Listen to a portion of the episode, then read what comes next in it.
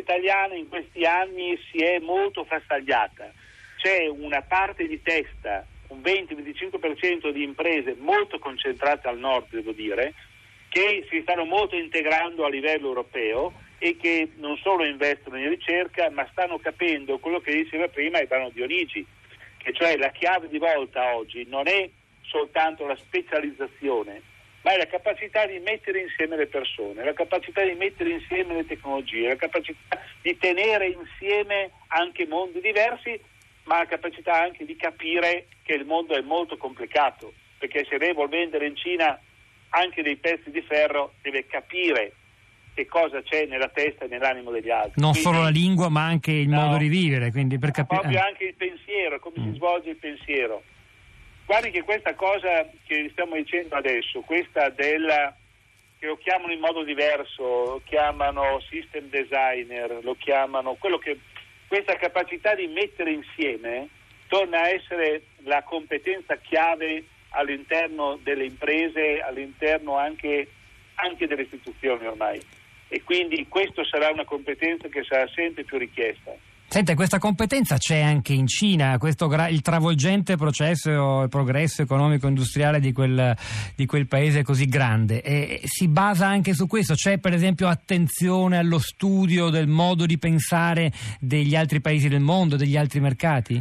Guardi, la Cina ha avuto il vantaggio del quello che si chiama il late comer, cioè quello che arriva dopo. Quello che arriva dopo o è uno che si affanna, suda, corre, oppure uno che si ferma e guarda.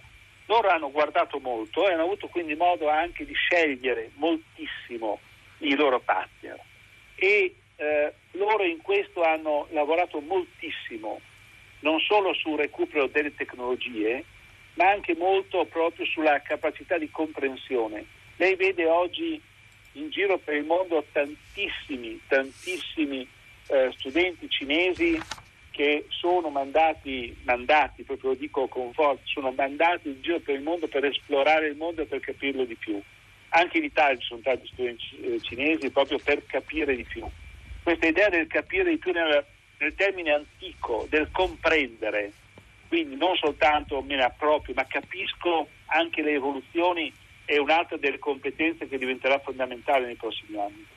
Senta, un'altra cosa, è venuto fuori tante volte, lo dicevo anche prima, il termine passione in questa nostra puntata dedicata al rapporto tra università e lavoro. Mi interessa molto sapere quanto questa componente è presente, per esempio, nella scelta di vita di giovani cinesi, quelli che lei incontra alla South China University of Technology di Canton. Ma che vengono anche da noi. E che vengono anche da noi. Incontro nelle nostre università. Sai perché glielo chiedo? Perché forse ingenuamente l'idea di una scelta fatta per passione a 17-18 anni sembra avere più a che fare con un certo individualismo occidentale, mentre invece nei giganti asiatici si fa quello che si deve fare, no? Un'idea un po' banale. Ma guardi, io, se lei permette, le volto la storia. Prego. Cioè storia non è quanto un ragazzo abbia passione per la matematica o per la geografia, e quanto l'organizzazione degli studi universitari è in grado di appassionare.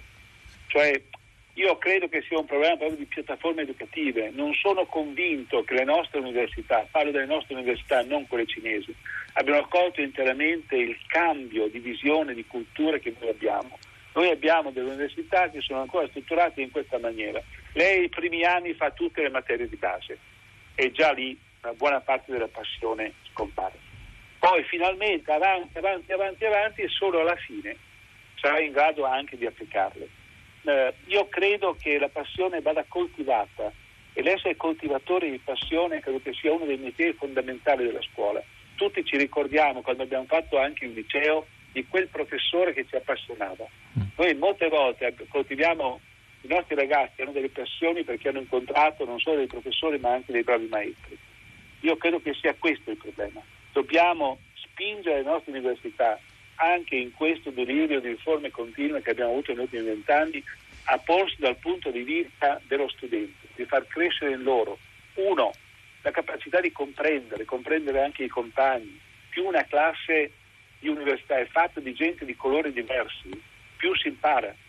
Secondo, di avere certo delle tecniche, certo che bisogna imparare delle tecniche, sia che lei faccia l'economista, che faccia il linguista, che faccia l'ingegnere, deve essere in grado di usare tutti gli strumenti possibili. Oggi se lei fa lettere antiche, ha un uso di strumenti informatici come 10 anni fa non ci si studiava neanche. Ma questa cosa bisogna fare comunità.